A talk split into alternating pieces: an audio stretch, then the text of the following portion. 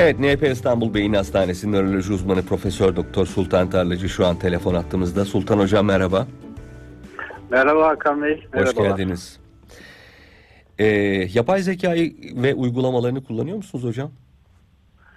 Ee, pek kullanmıyorum. Açıkçası e, biraz e, özellikle son günlerde sosyal medya üzerinde çok böyle üzerinde e, yoğun bir e, şey var. Tartışma var. Hı hı. Açıkçası e, yapay zeka yani bilgisayar kullanımı, software kullanımı konusunda çok şeyim, istekliyim ve e, hatta bazen programlama da yapıyorum ama Hmm. yapay zeka konusuna çok güvenmiyorum henüz. Şimdi ben e, indirdim bir uygulamayı telefonuma ve kullanmaya başladım. Benim için çok aydınlatıcı oldu. E, şöyle ki birkaç örnek vereyim. E, mesela ünlü biri hakkında soru soruyorsunuz. Mesela Halit Ergenç ünlü bir oyuncu. Ona en çok yakışan rolleri soruyorum. Gayet güzel. E, bölümlerden örnekler vererek dizilerin açıklıyor. Çok tanınmış kişilerle ilgili böyle çok güzel yorumlar yapıyor. Sonra tanınmamış kişileri bir deneyeyim dedim. Mesela e, nispeten az Kendinizi denediniz mi? denedim. Nispeten az tanınmış bir kişi olarak kendimi denedim. E, Amerika'da okuduğumu öğrendim. Çok etkilendim evet, bundan. evet, evet. Bilmiyordum ben bugüne kadar. E, esnaf olan babamın e, nöroloji profesörü olduğunu öğrendim. Hocam bu nasıl Evet. iş? Şimdi bunu ben ilk günlerde de bu yapay zeka her şeye kadir, her şeyi biliyor gibi bir tartışma oldu. Ben de önce kendim bir sordum yani Hı hı. Sultan Tarlacı kimdir diye. Evet. Benim de hatta bunu e, sosyal medyada paylaştım ekran görüntüsünü. Yani benim doğum tarihimi yanlış yazdı. E, okuduğum üniversiteyi yanlış yazdı. Şu an aktif çalıştığım üniversiteyi yanlış yazdı. E, nefroloji uzmanı olduğumu Ey. söyledi. Yani e, böyle hiç benle normal go- internet araştırmasında bile benle ilişkili olmayan bir şeyleri bir araya getirmiş. Dolayısıyla E, bu nasıl bir yani şey? bu yapay zekanın topladığı bilgi kaynakları neresiyse bilemiyorum. Ee, bazen kafası karışabiliyor herhalde. Yani e, ilişkisiz şeyleri bir araya getiriyor. Dolayısıyla bunu çok ciddiye almak lazım. Çok ciddi yanlışlara, çok ciddi sonuçlara, olumsuz sonuçlara neden olabilir gibi geldi bana. Çok büyük bir dezenformasyon kaynağına dönüşecek. Mesela kendimle ilgili eğitebiliyorsunuz onu. Sorularınızın arasına kendimle ilgili birkaç bilgi verdikten sonra onları ezberliyor ve yeni bir harman yapıyor e, yanıt verirken. E, şimdi buradan aslında yola çıkarak zeka kavramına belki e, ve beyine e, gidebiliriz gibi geliyor. Yani yapay zeka ne kadar zeki ve zeka nedir hocam?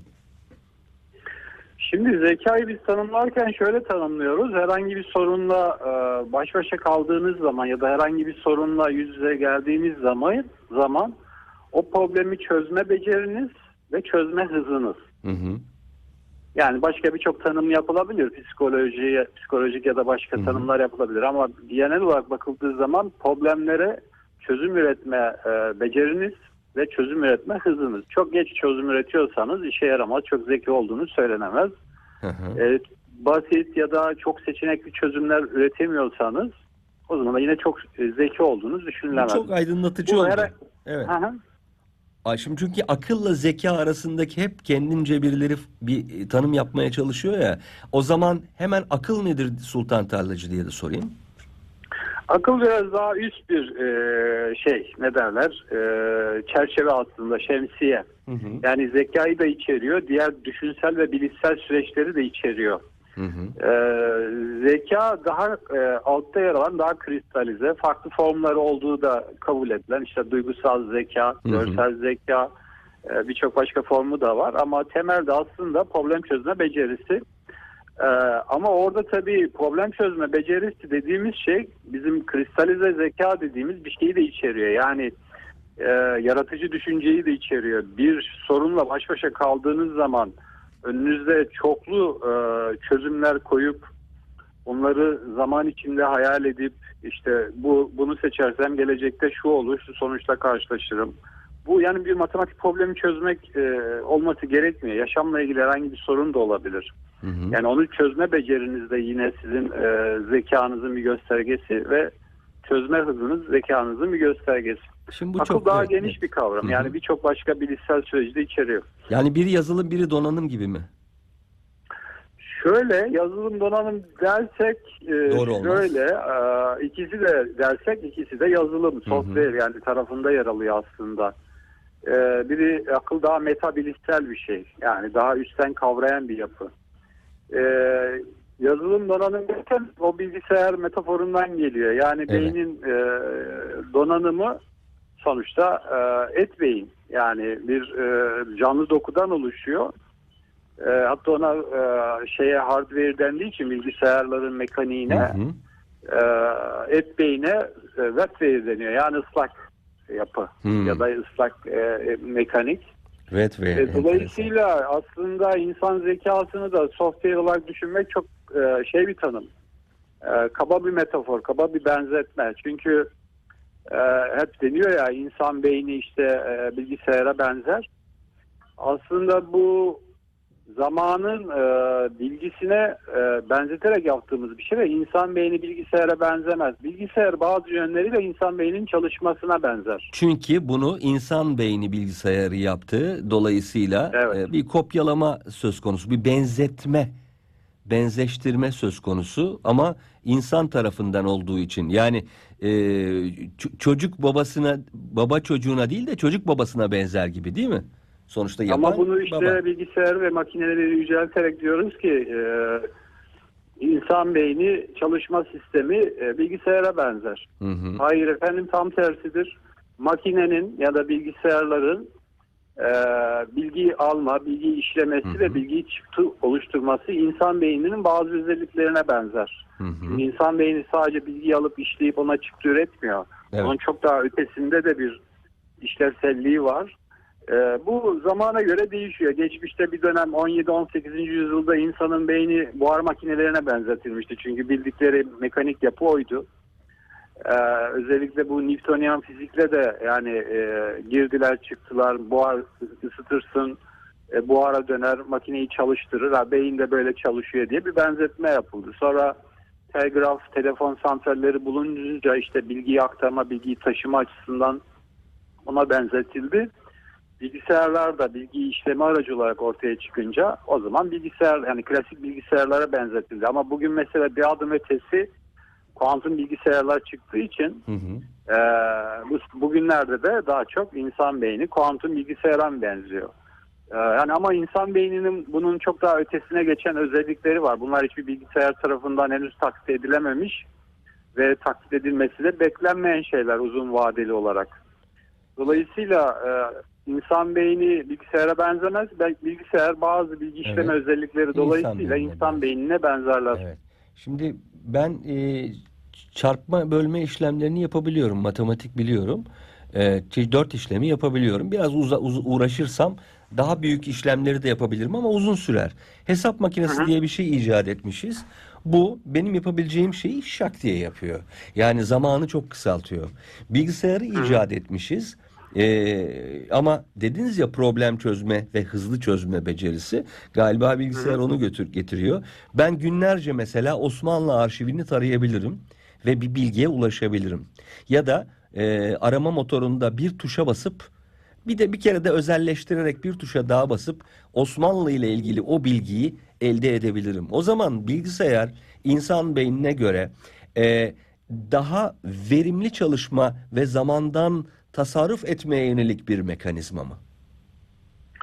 Ee, şöyle tabii bilgiyi e, şöyle insan beyni e, bilgiyi ideal olarak e, böyle e, heykel gibi ya da mermere kazır gibi kaydetmiyor. Hı hı. Sonuçta e, evet bilgi kapasitemiz, yaratıcılığımız, sezgimiz, feyzimiz, ilhamımız e, bilgisayarların ötesinde ya da yaşanmış deneyimlerimizi e, zaman içerisinde e, ondan yararlanmak e, insana özgü bir şey. Ama tabii makineler de öğrenebiliyor ama nihayetinde insanın e, et yapısı, beyindeki et yapısı sınırlı bir kapasitesi olan yeni şeyler öğrenince eskilerin izlerinin silindiği biyolojik bir yapı.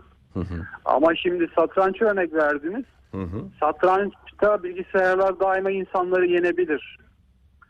Evet elbette ki e, Kasparov, Karpov o şeylerinde bilgisayar makine etkileşimlerinde ya da oyunlarında 1997 yıllar yıllarda yapılmıştı. Big Blue muydu? E, ama buradaki soru, olay şudur. Satrancın sınırlı bir hamlesi var. Yani ve taşların işte atın, kalenin, filin ağırlıklı değeri bilinen bir oyun. Hı hı. E, dolayısıyla e, bilgisayar elbette ki bu oyunları e, hızlı hesaplayıp e, ona uygun olasılık hesapları üzerinden hangi taşı yer değiştireceğini e, şey yapabiliyor. Önceliğini belirleyebiliyor. Öngörülebilir Ee, durumlarda. İnsanın burada öne çıkan şeyi ne?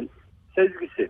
Yani sezgisel olarak bilgisayarların hesaplayamayacağı matematiksel algoritmalar geliştirilmiş ve e, elbette ki bilgisayarlar işte daha önce vardı Deep Blue vardı 1985'lerde. Deep Blue evet. Bu o zamanlar çok konu olmuştu e, Kasparov'la oyunlarında. Yani o zamanlar e, 3 milyon hamle hesaplıyordu o zamanki 85'lerdeki bilgisayar teknolojisiyle. Hı hı. Yani 3 milyon hamleyi hesaplayıp ağırlıklarını tespit edebiliyordu. Yani hangisini daha e, taşı oynamam gerektiği konusunda. Dolayısıyla satrancın sınırlı hamlesinin olması e, hesaplama uzmanı olan e, bilgisayara tabii öncelik katıyor. Ama e, sezgisel problem çözme dediğimiz bazı durumlar var. Bunlar e, matematiksel olarak da ortaya konmuş. E, işte Gold-Bash sanısı, Lagrange problemi diye sadece sezgiyle çözebileceğiniz problemler. Algoritmik olarak sonuca ulaşamayacağınız problemler. Bunları insanlar çözebiliyor ama makineler takılıp duruyor aynı yerde. Hı hı. Şimdi e, yine organ gözüyle bakacak olursak mesela fotoğraf makinelerindeki megapiksellerden bahsediyoruz. İnsan gözü 324 ila 576 megapiksel e, veri iletebiliyormuş. Ciddi anlamda burada bir, bir korkunç bir e, oran var. Böyle baktığımız zaman mesela bilgiyi e, depolayabilme kapasitesi olarak e, bilgisayarların aşağı yukarı biliyoruz işte ne bileyim bir terabayt getiriyor yanına bir e, taşınabilir bellek yerleştiriyor değil mi? E, insan beyniyle ilgili böyle bir çalışma yapılmış, yapılmış mı hocam? Ne kadar hafızası var diye. Şimdi şöyle bir şey var. Ee, Burada iki tane kavram var. Bir tanesi analog, diğeri dijital. Hı hı. Şimdi aslında az önce gözün megapikselini söylediniz Hı hı. ama bu tamamen e, ne derler yakınsamalı bir söylem. Yani normalde gözün doğrudan megapiksel olarak ifade edilebilecek bir e, yapısı söz Tabii konusu değil. sübjektif bir şey söylediğim yani aşağı yukarı bir şey söyleniyor. Evet. Evet ya bunu söylüyorlar işte 10 üzeri 16 petabayt insanın beyin kapasitesi ama bunu dijital olarak böyle e, hesaplamak mümkün değil. Çünkü e, göz evet içerisinde 100 mil, 120 milyon 126 milyon e, renk ve işte e, diğer görme e, alıcıları var. Ama göz için mesela 10, 18 megapiksel diye bir tanım kullanamayız. Hı hı. Yani böyle bir dijital karşılığı yok çünkü piksel değeri yok. Ya da şunu düşünelim burununuzun kökünde e, 10 bin tane şey var. Koku alan tomurcuk Cisimcik var mi? diyelim. Hı hı. Yaklaşık öyledir 2 santimetre karelik sağ ve sol alanda. 5000 kokuyu ayırabiliyor koku uzmanları. Hı hı. Ya da 5-6 bin kokuyu ayırabiliyor. Hatta hatta kokuları ayırıyor kokusundan fakat isim veremiyor onlara. Yani bu kadar ayrımı yapabiliyoruz. Ee, burada beynin kapasitesiyle ilgili bütün bu benzetmeler işte mega, me- şey gigabyte ya da Hı hı. işte petabyte gibi benzetmeler tamamen e, yakınsamalı, hiçbir zaman gerçeği yansıtmayan sayılar. Sebep şudur. E, beyinde e, 86 milyar yaklaşık sinir hücresi var. Her bir sinir hücresi diğer sinir hücreleri üzeriyle karşılıklı etkileşimle yaklaşık 5-10 bin bağlantısı var. E, beyinde 450'ye yakın e, bu kimyasalların etki ettiği noktacıklar ya da reseptör dediğimiz alıcılar var. Ve bütün bunların kombinasyonunu düşündüğünüz zaman bilgiyi işleme, o bilgiyi e, kaydetme kapasitesini hesaplamak diye bir şey olmuyor. Zaten analog olduğu için göz, beyin, biyolojik yapı olduğu için dijital olarak piksel gibi ya da işte e, gigabyte gibi ya da byte gibi bir hesaplama aslında olamıyor beyin açısından. Sadece yaklaşık bir e, yorum yapılabiliyor. Hı hı. Hani deniyor ya e, ulusal kütüphanedeki işte bütün kitapları beyniniz kaydedebilir. Evet. Kaydedemez. Yani e, biz şu anda yeni bir şey öğrendiğimiz zaman bunu kısmı bir kısmını eski bilginin üzerine yazarız ve e, unuturuz. önem sırasına göre beyin çöp kutusuna aslında hani bilgisayardaki veriyle benzetti, benzetelim. Çöp kutusuna otomatikman atıyor. Önemsiz bulduğunu değil mi? O da var ama mesela şu anda şöyle bir durum var. Bizim beynimiz e, dijital olmadığı için et, etsel ve biyolojik bir yapı olduğu için o e, bilginin kaydedilmesi için e, yapının değişmesi gerekiyor. Yani et yapısının değişmesi gerekiyor. Plastik yapısının başka bir şekil alması gerekiyor. Ki ama bunu yapabiliyor. Değil mi? Bunu yapabildiğini söyledik hep. Bunu yapabiliyor ama şöyle bir şey var. Mesela bizim şu anki bu 20 dakikalık konuşmamızı Hı hı. e, dinleyen dinleyicilerimiz e, bugün yani 24 saat geçince bu konuşmanın yaklaşık e, yüzde 30'unu falan hatırlayacaklar. Yani İyiymiş e, hocam yine. bütünü böyle biz e, kayıt altına alamıyoruz. Ben razıyım. Tekrarlı olması gerekiyor, ısrarlı olması, tekrar edilmesi gerekiyor ki beyinde o kalıcılık mühür basılabilsin. Valla 30 dakika iyimser hocam ben e, o yüzde otuzu ben razıyım yani yüzde otuza. Çok, çok başarılı bir şey olur benim için. Ee, peki şimdi e, beyni ve bilgisayarı aslında benzeştiriyoruz bu programda. Çünkü çok yapılan bir e, benzetme bu. E, gitgide yapay zekadan ve bilgisayarların geldiği noktadan korkuluyor, korkulunuyor ve e, dünyayı muhtemel bir e, kıyametin beklediği senaryoların pek çoğunda e, yapay zekanın kontrolü ele geçirmesi bir Terminator gibi bir e, gelecek ya da Matrix gibi bir gelecek e, ön planda bu senaryolarda. E, bu ne kadar mümkün? Yani yapay zeka ve insan eliyle üretilmiş bir e, beyin, bir yapay beyin e, insanlığa bir ve insan beynine tehdit oluşturabilir mi sizce? Yani insan beynine doğrudan tehdit oluşturacağını sanmıyorum ama teknolojinin diğer alanlarına tehdit oluşturabilir. Yani şimdi biz nükleer enerjiyi 1940'lı yıllarda bulduk ama e, ne oldu? Nükleer santral yapıyoruz değil mi? Ne güzel Hı hı. enerji üretiyoruz. Hatta yeşil kategorisine bile alındı ama Hı hı. aynı nükleer enerji Ağustos işte 1944-45'lerde Nagasaki ve Hiroşima'da yüz binlerce insanı öldürdü. Hı hı.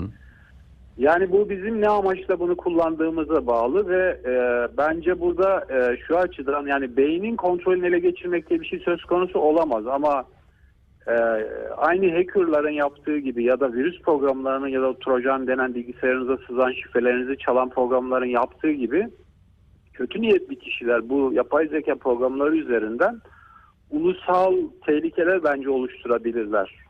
Yani e, ne bileyim e, güç santrallerinize, elektrik santrallerinize sızıp arızalandırılabilirler. Daha da kötüsü belki e, böyle bir imkan varsa bilgisayar teknolojisine bağlı olup olmadığını bilmiyorum ama e, bir nükleer füzeyi ateşleyebilirler ya da bir savaşı başlatacak karşılıklı başka çılgın olaylara vesile olabilirler.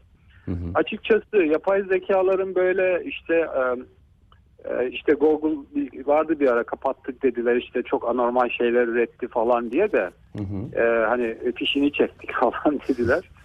Yani aslında böyle bir e, böyle bir e, insanın kendi zekasına tehdit oluşturacak bir şey olduğunu sanmıyorum.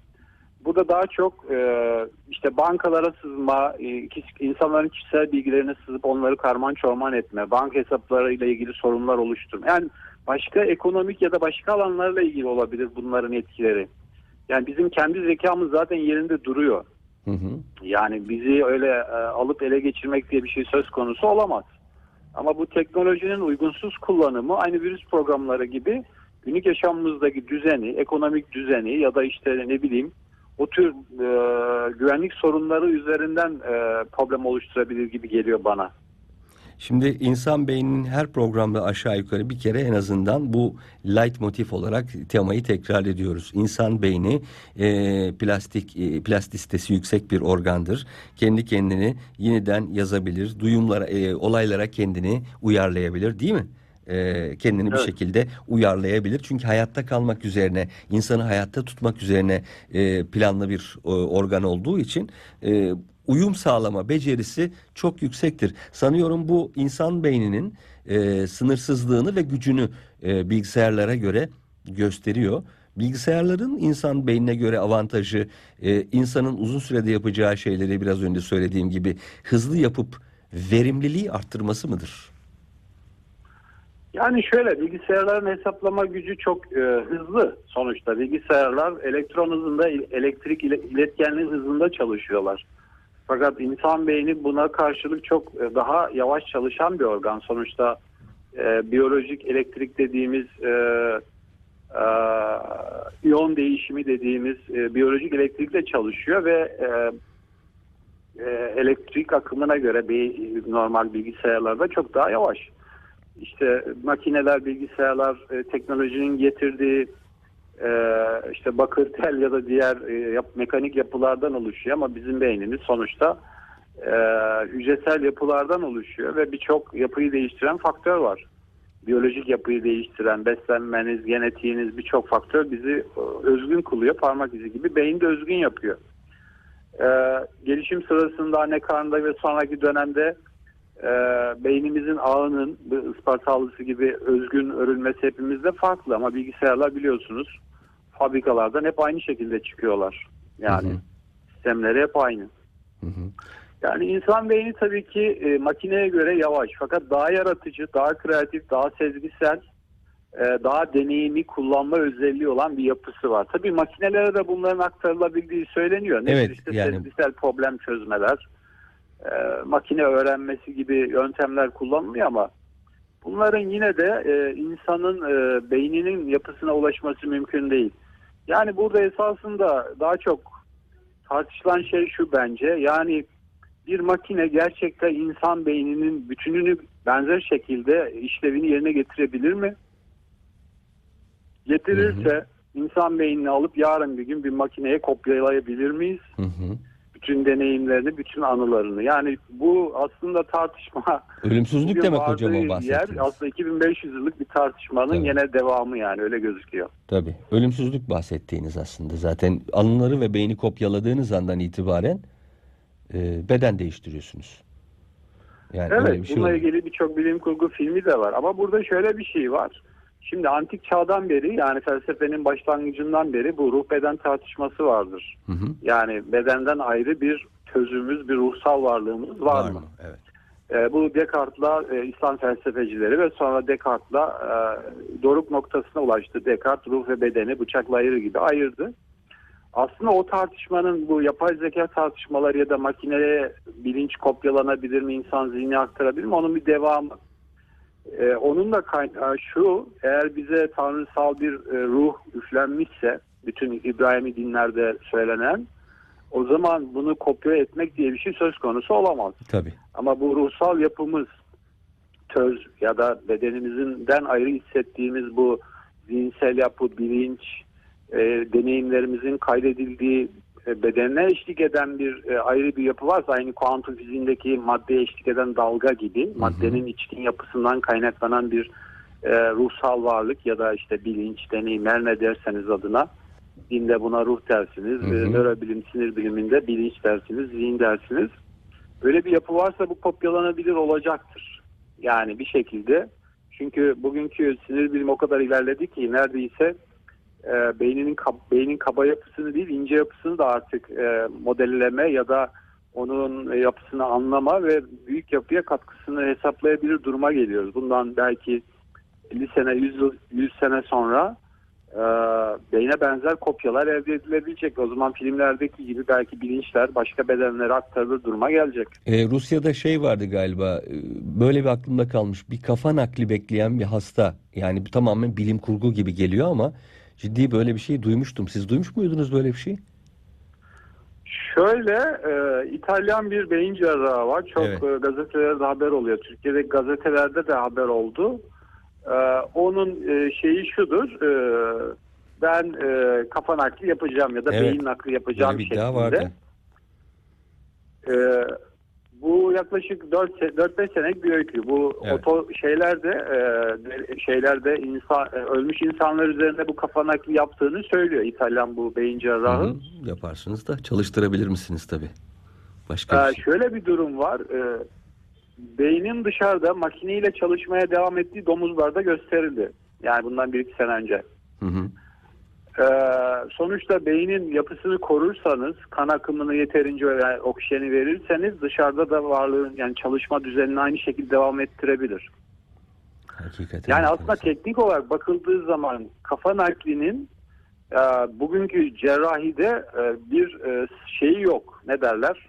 Mahsur yok. Diyorsun. bir ma- şey etik olarak tartışılır Etik da tabii etik çok çok. şey olarak e, e, teknik olarak bir engeli yok. Yapılabilir. Fakat buradaki mesele şudur. Kafayı naklettiğiniz zaman daha doğrusu beyin nakli olması mümkün değil. Çünkü beyin kafatası içerisinde çok sıkı bağlantılarla çok sıkı yapılarla bağlı ve onu çıkarıp tekrar e, başka bir kafatası içine koymanız mümkün değil. Ama kafa nakli yani boyun üzerinden Hı hı. kafa nakli mümkün. Çünkü orada bağlayacağınız şah damarlar, arkada iki damar. Evet. Fakat sorun şuradan kaynaklanıyor. Omuriliği birleştirme. Nasıl yapacaksınız tabii. Omurilik e, hasar gördüğü zaman, tam kesildiği zaman hiçbir şekilde düzelmiyor. Bu Evet. yıllar yani 2500 yıldır antik Mısır papyruslarından beri omurilik tam kesi olduğu zaman hiçbir tedavisi yoktur. Günümüzde de yok. Çünkü binlerce sinir lifi aşağı iniyor. Bin, bin demiyorum milyonlarca sinir lifi aşağı iniyor ve yukarı doğru tabii. çıkıyor. Bunların eş olarak birleşmesini bugüne kadar hiçbir şekilde başaramadık. Onun için biliyorsunuz e, trafik kazası geçirmiş, Evet. boyundan aşağı felç olan var. Tabii. Ee, Onlar işte için bu- umut olarak bakılıyor ama çok zor hocam. Şu an için teknoloji buna müsaade etmiyor. Diyelim Ee, kapatmak zorundayım ben çünkü Evet. ee, diğer konumuza bağlayacağız. Harika bilgilerinizle yine ee, nefis bir program oldu.